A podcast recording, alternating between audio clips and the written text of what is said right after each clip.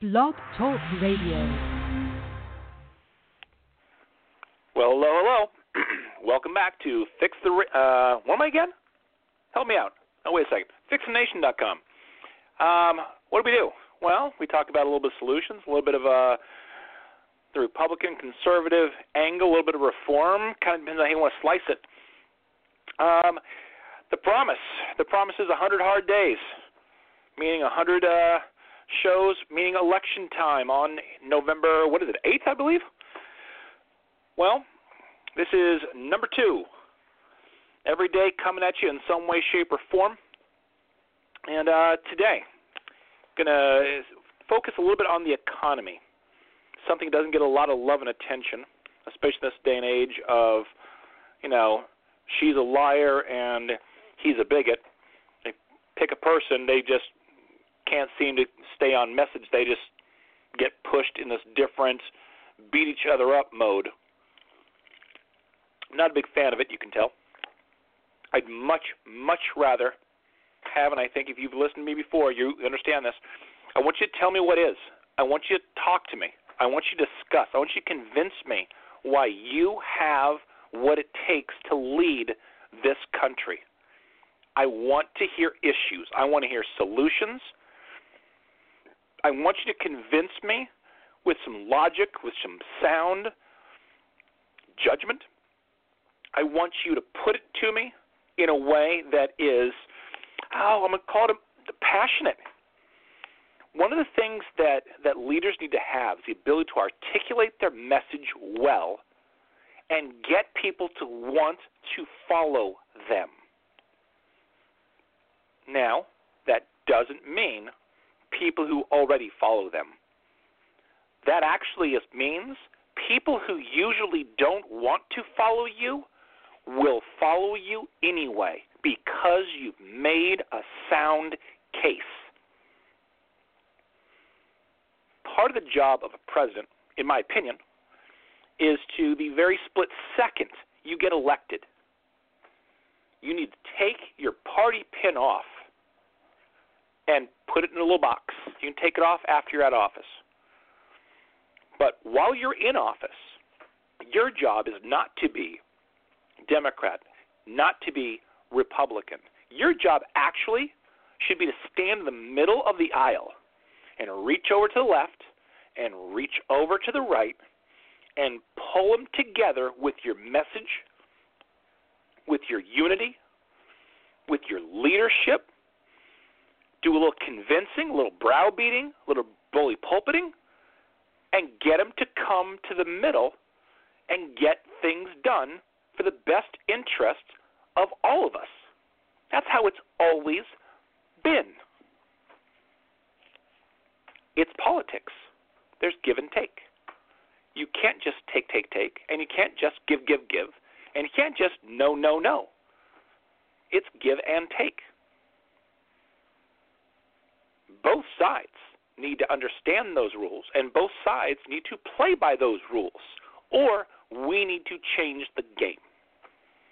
And I don't mean in a negative way. I mean in a something's got to give because we need to get stuff done. We have a lot of things. Let me use the word reform. We need to reform so many things in our society right now. It's not even funny.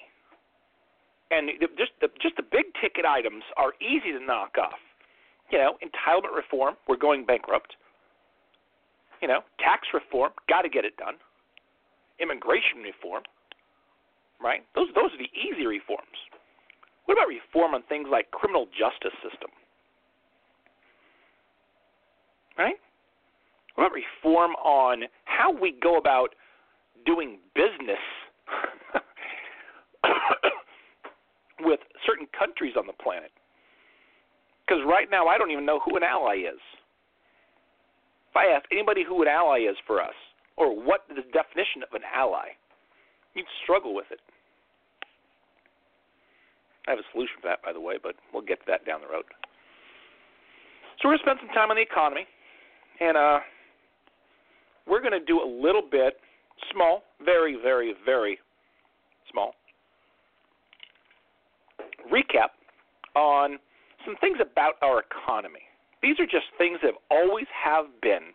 They're normal. They're just the way things are.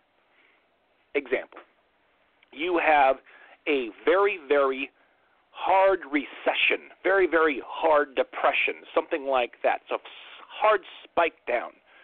You know what follows immediately after that? A hard spike up. The harder you fall, the harder you bounce. The higher you spike, irrational exuberance, I'll use that phrase via Mr. Greenspan, whoosh, the harder you come down the other side. The softer the recession, the softer the bounce, the softer the growth rate, the softer the decline. It all comes together. It's a mirror image in the history of history with one exception. And we're talking and we're talking exceptions like we're going back almost a hundred years the current economy. We had a wicked, wicked recession hit in 2008. What happened after it? Eh. and that's my best word for it. Eh. Nothing. Just lackluster. And that's that's putting it nice. Let's dig just a little bit though into well, it was nice, you know, dot dot dot question mark. Remember something. The Fed threw out 3 trillion dollars in stimulus. I'm going to say that again. The Fed whose balance sheet was about 800 billion, around that number, threw out over 3 trillion dollars to stimulate the economy. Wow.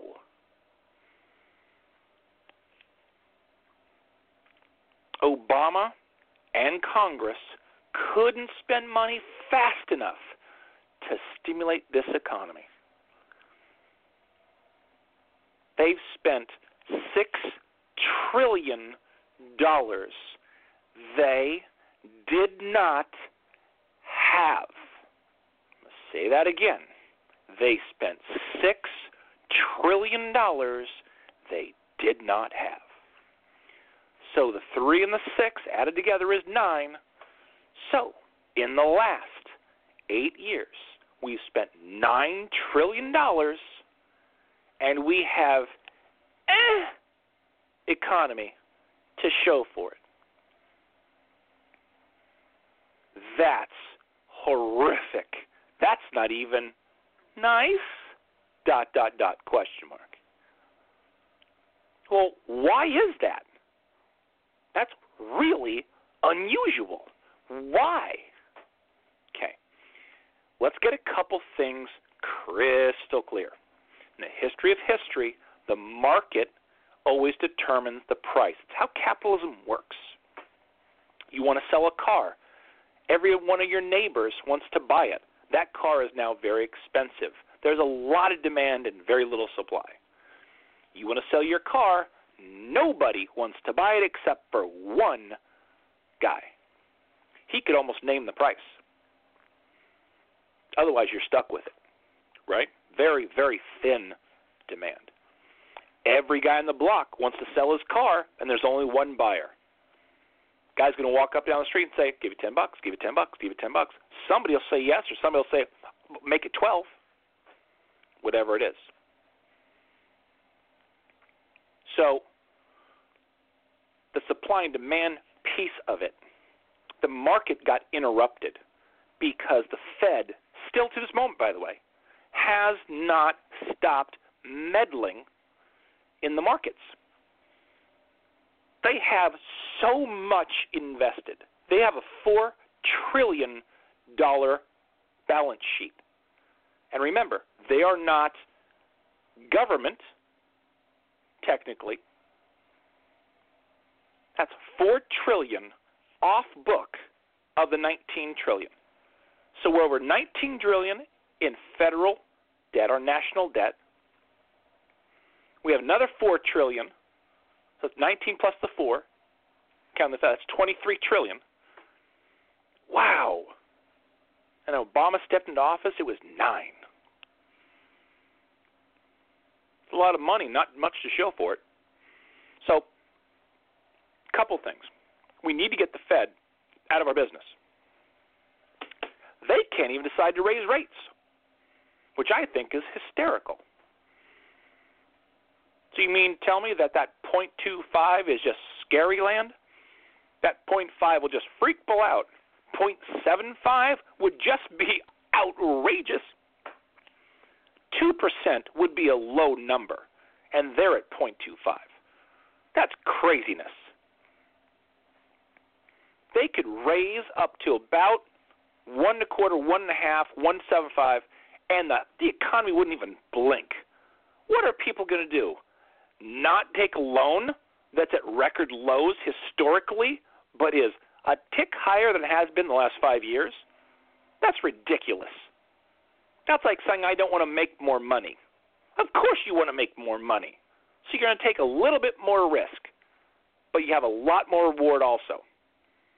And until they do that, they won't have bullets in their gun, pardon the violent metaphor for all those really sensitive people out there, to use when things like the economy does go into recession and they need to back off. They need to throw some juice on the economy because that's what they're they have two they have two mandates, guys. Jobs, inflation. I'm not sure how you're supposed to get inflation if you can't get an economy. I'm not sure how you can have in you know the the jobs number mean anything when the bulk of the jobs created are part time. Hold on a second. You said part time jobs. What does that mean? Okay, let's go a different direction about the economy in the last eight years. We had this wonderful little shouldn't say little, this wonderful thing created called Obamacare. And one of the things it does is it penalizes people who have full time workers. You have business over a certain size, I think the number is 50 of employees, you get penalized. You need to offer them health insurance, or else we're going to penalize you. Now, it would say tax, but it's a penalty. But the Supreme Court, same thing. Just put it out there. No, it's not, but for just convenient purposes, it was. Thank you, Justice Kennedy. That being said, it puts a strangle on full time jobs. Why would you make a full time job? Put yourself in the, the crosshairs to be forced to offer health insurance. Might be a good business decision. It might be something that'll cost you the business. Okay. There it is.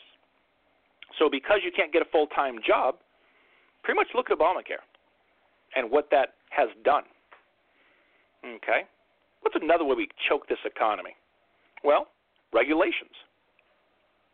I think the number is over 20,000 regulations have been written during Obama's run. I want you to think about that stunning number. I want you to think about what a regulation actually is. A law is something passed by Congress. It's been discussed, it's been debated, it's gone to committee, it's gone ring and ring and ring. You garner votes, you take a vote, it passes into law, it goes on to the next house. Same thing applies. It might back go back down, come back up, whatever the process is, and all of a sudden, zoop, on the president's desk, scribble, scribble, ta-da, you're a law. Hooray! That being said, a regulation is a bureaucrat who's not even elected sits in an office and says, "You know what? Let's do this." Whoosh. Uh, excuse me? You mean you don't have to go through Congress? You can just decide to do things? Yes, we're the EPA and we're just going to decide to do X, Y, Z. Yep. You know what? I'm just going to write an executive uh, order and we're just going to do this. Whoosh. There it is again. Now, what's just stunning to me is this is action around the process. I'm not saying you shouldn't be able to do certain things. There should be some latitude. I'm not against that. What I'm saying is if you're going to write 20,000 regulations to choke everything under the sun, you are literally giving people every single reason not to do business, not to take risk. Why would they do that? You know what's killing this economy? We have one of the lowest rates of capital expenditures in the history. Why would you invest in a company? You know what you do? You sit on your money. You just let it earn you more money. You buy back stock. you know, you pay a dividend to shareholders. You just let it sit there and make money for you. Why would you buy something or invest it? Because the rules change almost daily, what seems like, with what you'll be allowed to do or not allowed to do in the future as a business person. You're better off keeping it overseas, better off bringing it home, better off moving your headquarters overseas and then just simply sending goods back to the country? That is just bizarro land that we're trying to incentivize the core of our capitalist structure and send it overseas because it's just a better business decision. When you've done that, you've pushed too hard, too fast, too far. This is the greatest place on the planet. We need to celebrate that. And we need to make sure that everyone who wants to do business wants to do it here specifically. But we're choking it off. So you've got some issues on the table, and it's funny, and I don't mean funny, haha, I mean funny, wah, because it makes me cry. How do I say this? People talk about, well, you know, how would you fix the economy? Well, I'd fix the economy by, you know, infrastructure. Okay, let's let's think about that a second. So, who's going to pay for the infrastructure? Okay, we don't have any money now. We're 23 trillion in debt. We just decided that. Who's going to pay for the infrastructure? Oh, well, you know, we'll just raise taxes. Whoop! Oh, let me stop you right there. Higher taxes slows the economy. That's a statement of fact. Well, you know, we'll just, you know, you know, we're, we're just going to cut it from. Whoop! Let me stop right there. We're as lean as we can go on certain things okay, unless you want to talk, let's reform entitlements, which is about 80 plus percent of the budget. Crickets. That's what you're going to hear. Crickets. Oh, we can't do that. We can't touch entitlements. Oh, now you're being silly. We just can't touch entitlements. Oh, well, there's 19.5% left over. Want to cut defense? I mean, you know, we could always just, you know, do with less. I mean, doesn't the world feel so safe now that we have terrorist acts almost every single day? Oh, that not that's not a good idea. Hmm. Okay. So we can't cut defense. We can't cut entitlements per what you just decided, and now you want to trim the other 19.5 percent of the budget to find what number? And what do you want to do again? Well, I want to invest in infrastructure.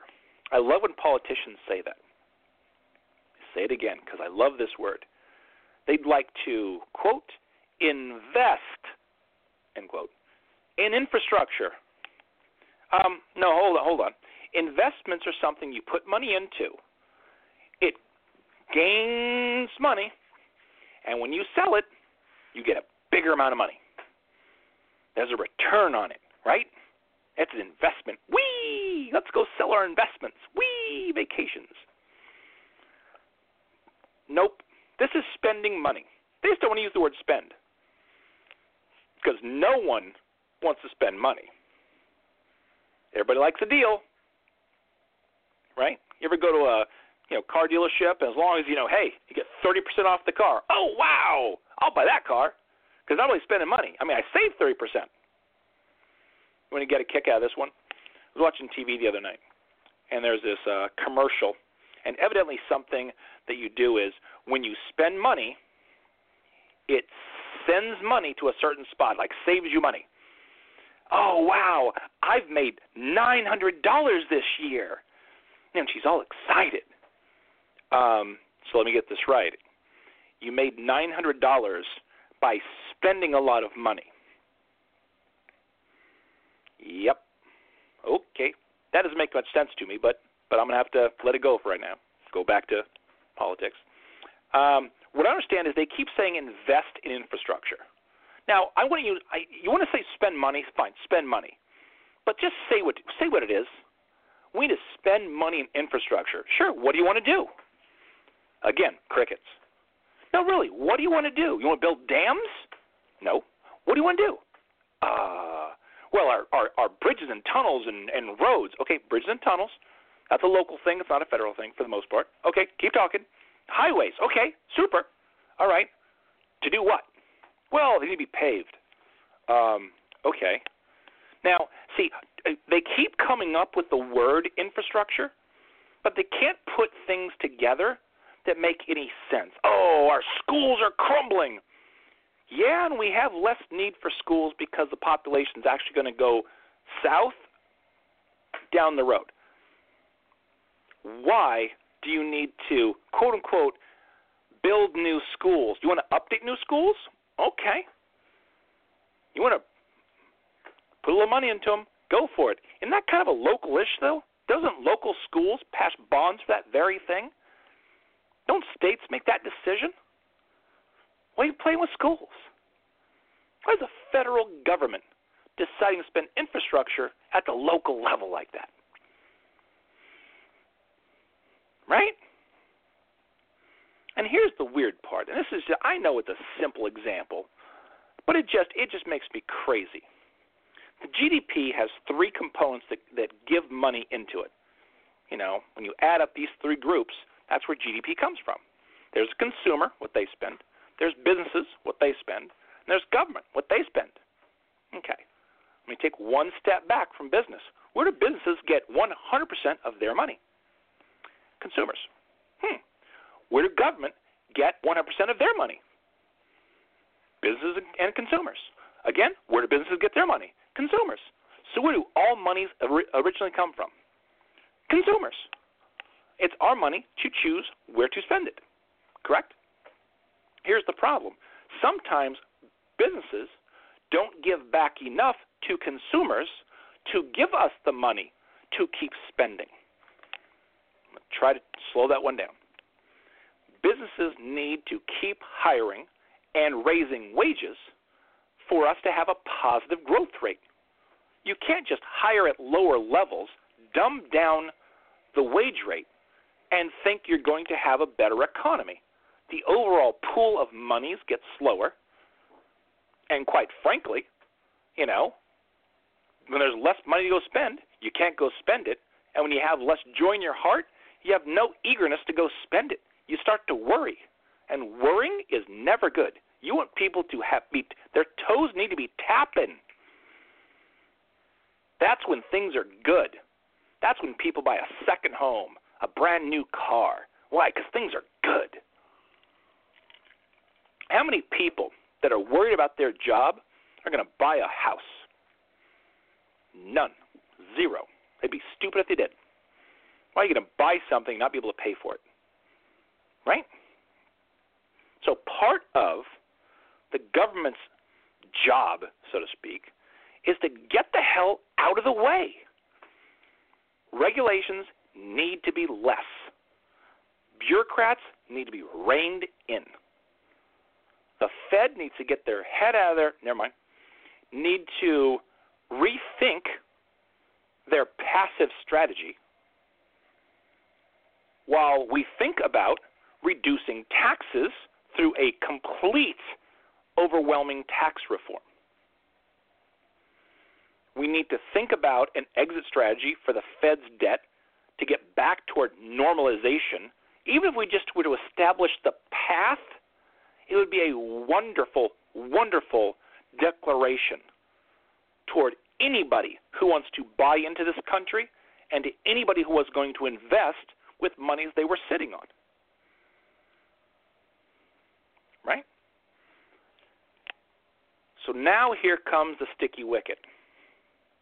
You have two people running for the president of the United States. You have two people, two only, to really have a shot. It comes down to one of two Hillary Clinton to raise taxes. Hillary Clinton, supported by President Obama. She is the status quo. She will absolutely be more of the same. She is nothing like the husband, Bill Clinton, and he had the Y2. Remember Y2K? Remember that whole build up? Oh my God, every computer's going to shut down. You know, when we, you know, just trigger the 2000, computers aren't built for that. Think about all that internet and computer business that was churned because of that. You know what happened right after 2000, right? Right. Stock market crashed again, right? Funny, we tend to forget that. But let's skip that for a second. She wants to raise taxes. She wants bigger government. She wants to spend more at the government level. Okay? We just had a discussion about how that wouldn't work. She doesn't really care because she just wants to be in office and she just wants to have her way. If it doesn't work, that's okay. She'll just put it in further debt because that's okay with her. She doesn't really care that the debt gets too big. Okay. Which brings us to Donald J. Trump. Oh, his tax plan is a hell of a lot better than hers. I want to say it's 15% corporate tax, which would be exciting for business. He is a less regulation person. He is not, just so we're crystal clear, a conservative, but he has tendencies toward running, I will call it efficient business. Most of what he wants to do is pro growth. Most of what he wants to do is done with the best of intentions toward that. It's not to say he has a perfect plan, but of the two, not even close. Is why he doesn't stand on a soapbox and just beat the drum on that every single day. I don't understand how come Trump doesn't just beat the issues into the ground. She can't compete. She will win if he plays a personal or a social game for the next 100 days. She'll win.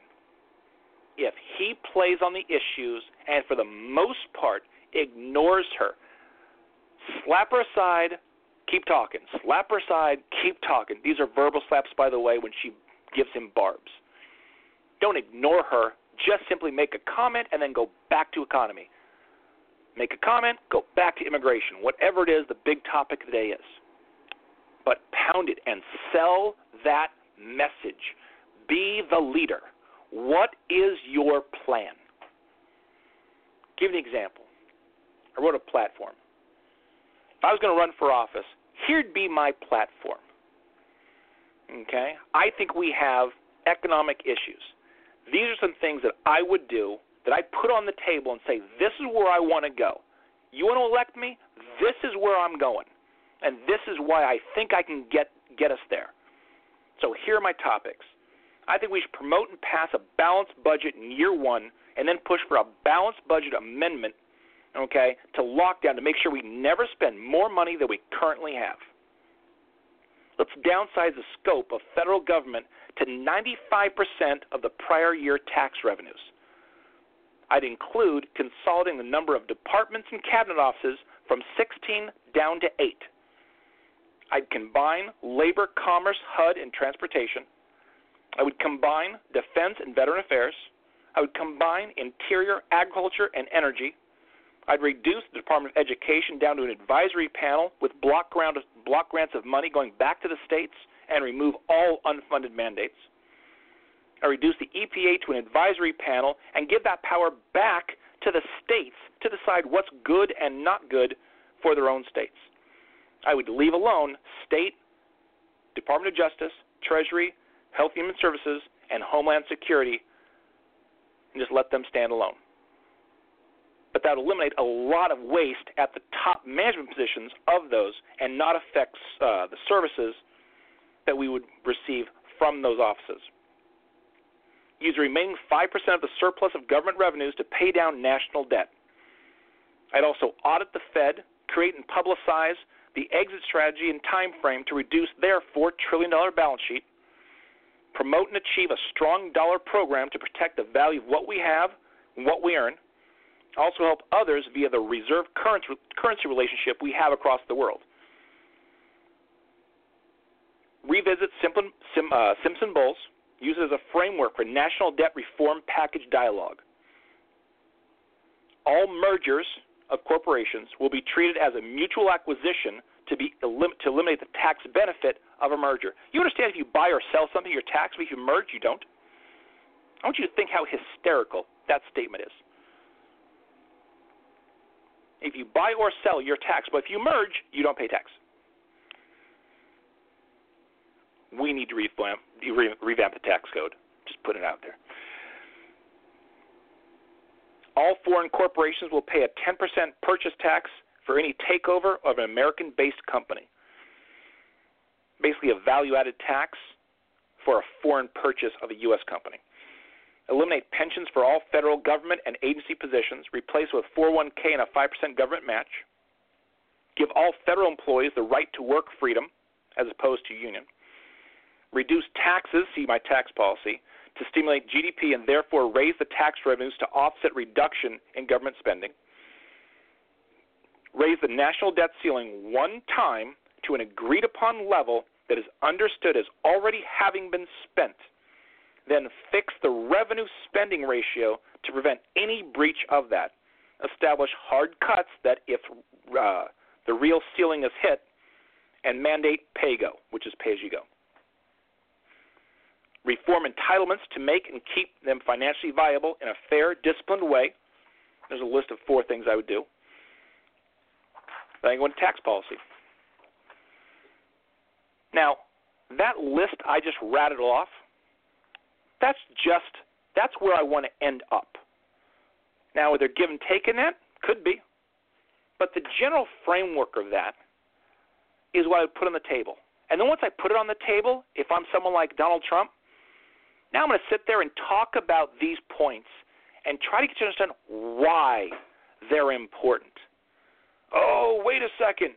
You want to downsize, you know, you know all the cabinets. Oh, but that's that's a lot of we wouldn't have services then. Hold on a second. If you eliminate top management in if one company buys another company, the sales doesn't go anywhere. What happens? It's the upper and middle managers they get tossed out, right? The guy who makes the product works in the shop, whatever it is. They still have a job. Some of the middle managers and some of the top managers have their jobs, but they just kind of eliminate some of those overlap positions. That's the waste. Now you get more efficiency out of government. And it's scary to put those two words together because they've never been put in the same sense before efficiency and government but it can be done. It should have been a long, long time ago. You do understand the structure of government has only ballooned out, it's never gotten smaller. There's a reason that the District of Columbia never had home prices go down or had a real estate recession when the entire rest of the country did in 2008. I want you to think about that the only place in the U.S. that home prices didn't go down was the District of Columbia. Because there's always money there, there's always a demand there. Their jobs never got affected. Would you think about that? Isn't that lunacy? Isn't that the, the tail wagging the dog? Crazy, right? tax policy. Probably going to talk about that tomorrow. Uh, I wrote a tax policy. Well, I shouldn't say that. I'm gonna I'm gonna I'm gonna give someone props right now. Um, Kevin Brady, who is in charge, he's the chairman of the House Ways and uh, Means Committee. He and his entire committee um, did, I think, amazing work. I call it the Brady Plan, but whatever. That's that's it. It's called the Better Way.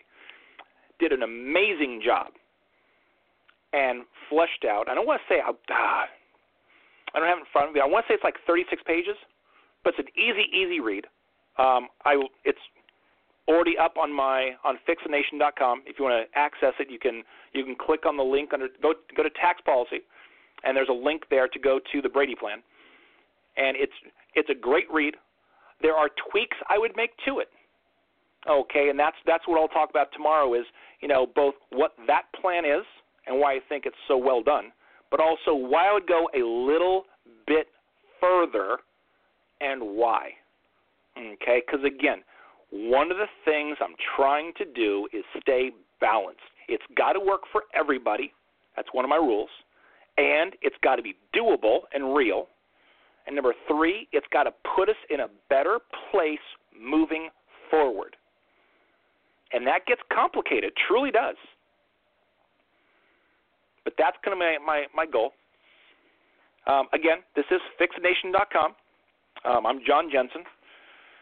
Heart and Soul, the founder, um, part conservative, um, taking a look at the Reform Party right now because because part of what what gets distracting in this day and age is we have so many things that need to be changed dramatically. Most of them have a fiscal edge to them, a monetary edge to them, a structural edge to them. We don't need to talk about social. Social usually takes care of itself. Social usually is at a smaller level. But there are certain things we need to take a real hard look at because we haven't in a really long time. We haven't touched immigration for 20 years. That's just sad. Even Homeland Security has been 15 years. It's getting a little stale. Not that we should like remove it. I didn't say that. But don't you think times are different now? Don't you think ISIS plays by a different set of rules than they did 15 years ago before they were even born?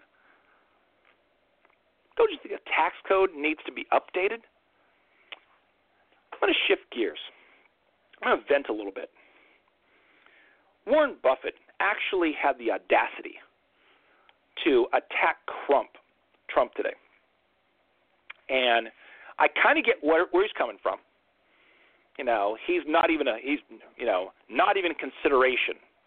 Okay, let me get this right. A billionaire is going to give me advice about another billionaire not being who I should vote for, when the first billionaire is someone who pays less taxes than his secretary, that uses everything in his arsenal to pay less than he he should, that buys Goldman Sachs stock at the bottom in 2008 and makes bank on it. So let me get this right. The guy who is Wall Street, the guy who benefits by status quo, the guy who's made billions in the stock market only, that's his only job for what, 50 or 60 years if you're Warren Buffett? And he's an amazing investor. But one, don't give me advice on politics. That's not your bailiwick. That is not your sweet spot. And you, of all people, shouldn't talk. Because if I had my way to revamp, the, you're paying 33%. You're not paying 13. Time to pony up. Because when the, we don't have enough money to go around for the little guys and the little girls, I got a tip for you. You're one of the people that are the problem pay your fair share, and I'm not looking to redistribute. But if you make the tax code simpler, leaner for everybody, because you make so much money, you won't complain you're paying tax because you're making so much money. And the more money you make and the more money you have, the more money you get to spend, the better the economy gets. Kennedy in the 60s lowered taxes and got more revenue from it. Reagan lowered taxes in the 80s and got more revenue for it. Donald Trump should lower taxes in 2017 and get more money from it. You and everyone you know will benefit by that, directly or indirectly, and that's a fact. The economy slash jobs. Number two, immigration. Number three, national security. It's those are the three big bucket items. Can't make this up, guys. You truly can't. The economy is where it's at. One of the things that you need to understand is Japan has been in this rut, lull, I don't know how you want to phrase it. They keep cruising at about 1% growth. I think they're now going into like their third decade of anemic growth. And they have an older population, they have a lot of debt, and they can't grow. Sound familiar? With the boomers retiring and getting older, and us having a lot of debt? Remember, we used to be a creditor nation? We had more money we knew what to do with. Now we can't simply find a way to say no. I know I have to say no in my house. We have a budget. I'm sure you guys have to stay, stay within a budget, right? Funny how everyone's got to stay within a budget on a personal level. Everybody, everyone at a local level has to balance the books if you're a local government. If you're a state government, you've got to balance the books. It's the way it is. Federal level? nah, no big deal. We'll print more. Nah, no big deal. We'll run some debt. Nah, that's good. Here's the weird part. You know what's bad about a bad economy and that worry that hangs over a bad economy? You know what people want to do? They don't want to spend money. Credit card? Uh, I want to pay it off. Ah, I'm not real sure if I want to take out an extra loan. Oh, I'll just get the car repaired not not buy a new one. And you take that mentality times 350 million people, that's a lot of money not being spent. And what you need is to increase what's called the velocity of money. Not only do you have a certain amount of money, but the more you spend, the more hands it keeps going through. It's like a wheel. You want to keep spinning it. The faster and longer it spins, the better off the economy is. You accelerate the economy by cycling money at a high velocity. That being said, though, tough to do that when you're worrying about if you can pay the mortgage next month, if you're worried about being employed, if you've got a job that you hate, but you can't get another one because no one's hiring, or you have a part time job for three different jobs and you're never home to see the kids. But it doesn't matter because you do whatever you can to feed, put food on the table. But it's still not enough. But you can't get a fourth job. There's just not time enough in a day. While they want to take more taxes, while they say, you know, they're fighting the fight. When's the last time you think your congressman, your senator, your president, even your governor really, truly had your back, truly did the right thing by you, really, truly fought the fight that just just cleared out the trees so you could see, just cleared the playing field so you could play. Because part of what I'd love to do is is see uh, sole proprietorships, uh, independent businesses created. Usually, entrepreneurs, and that's typically the younger group that does that. Hey, I'm going to start a business, and they just wing it. Because, ah, you know what, I'm young. I can make up for it if I lose. Completely true, by the way.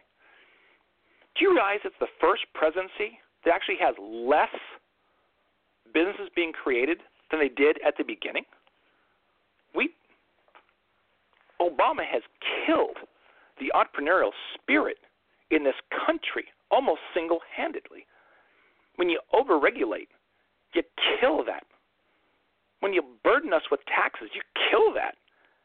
When there's nothing but debt as far as the eye can see and no way out from under that, why would you do that to yourself and put yourself in the burden of taking a risk when you just don't think the economy can hold course? And there it is. There's the rub. We need to change dynamics of what is America, reset America, reform our economic approach. Because again, the government doesn't make jobs, businesses do. But why would businesses hire if they think nothing's going to change in the future? Why hire more if it's not going to get busier? You hire on more staff because you anticipate being busier in the future, right? So if you give them a reason to believe the economy will accelerate, what do you think they'll do? Yep, hire. I'm going to end with a little twist. It's an immigration angle. Would you think about what immigrants slash non-immigrants, because there are two different groups that make up about, about 12 million people that come into our country each year. When you have people come into the country, it does a couple of things. It dilutes the labor pool, so the demand for labor isn't as aggressive, so it keeps wages low. I'm going to go to minimum wage as an easy example. The reason minimum wage hasn't gone up to go get talent is because it had no need to naturally elevate itself. Enter Obama. Let's raise the minimum wage. It's good for people. So now you're going to force people, businesses, to pay more to not get anything out of it, just simply lose profit.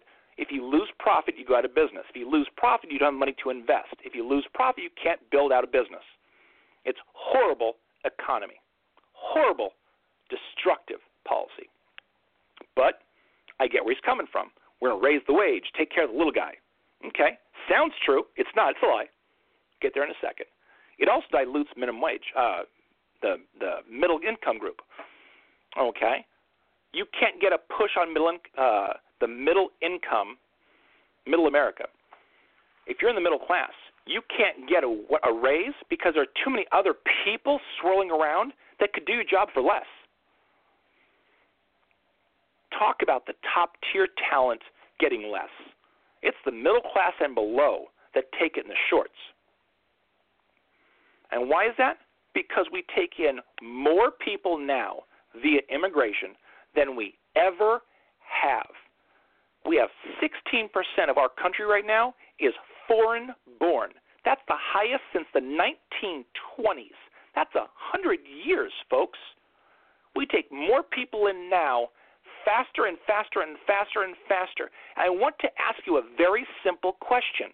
If the statement of fact is that immigrants dilute the labor pool, and the statement of fact is that labor, uh, middle class, is diluted, okay, by this, why, in the name of all that's holy, since 2008, has Obama done nothing but accelerate the immigration curve to hurt wages and hurt middle class when he is the champion of the minimum wage?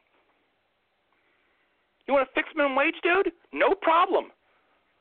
Slow down immigration. It's not difficult. Hey, if you'd done that eight years ago, minimum wage would have taken care of itself. The markets would have done that. You can't get a a person for five dollars. Give them seven. Can't give them seven. Give them nine. You go up to when you can get talent in your building. That's what businesses do. They make adjustments and they adjust their prices accordingly. I can make a strong case where that single piece not only changes our culture, dilutes our wages, but also kills the economy because it doesn't incite inflation. And we want inflation because deflation is a hell of a lot worse and it's a hell of a lot tougher to fix. And we're close to it. Inflation. We want to spur economic activity and start the cost curve up because then we can make more money against it, and that's how you create wealth. No wealth gets created in reality when you have deflation, and no wealth can get created when it's an artificially uh, stabilized economy.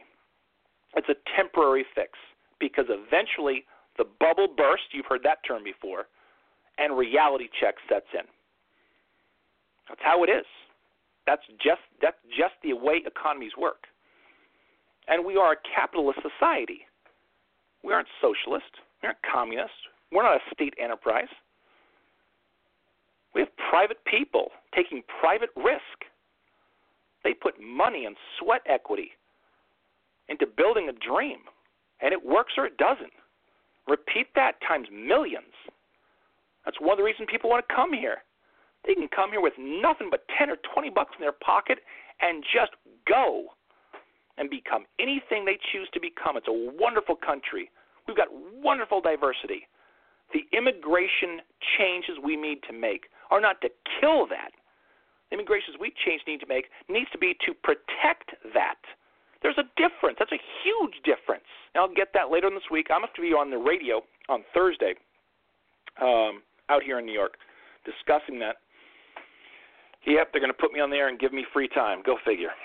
Um, that being said, though, if we just stay the course with the economy, with immigration, and with national security, this election will play out the way it needs to play out. But that's the fight out there. So if you if you're listening and you you enjoyed the what you heard tonight, I'd ask you to please share it with others. Share the link. Um, share my information. Um, at Nation is the Twitter feed if you want to follow or or put that to somebody. Um, www.fixthenation.com is the original website. Um, all of my postings are there.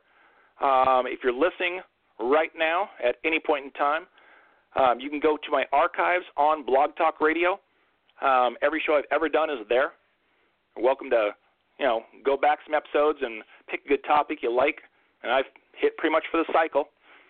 Um, I also have a few books out there. Um, I am not a paid person. This is a volunteer proposition. So if you choose to buy a book to support the cause, that'd be a wonderful thing.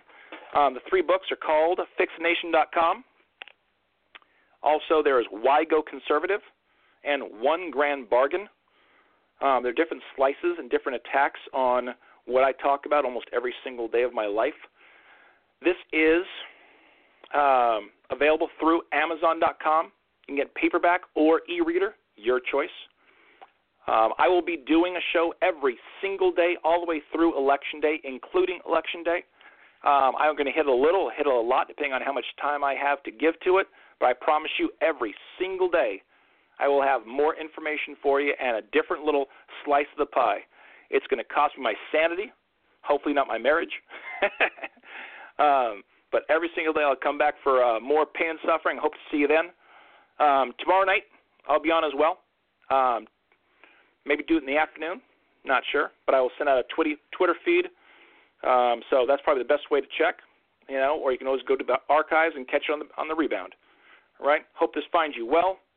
Take care of yourself and others. Okay. Live the good life. Be strong, and God bless. Have a great night.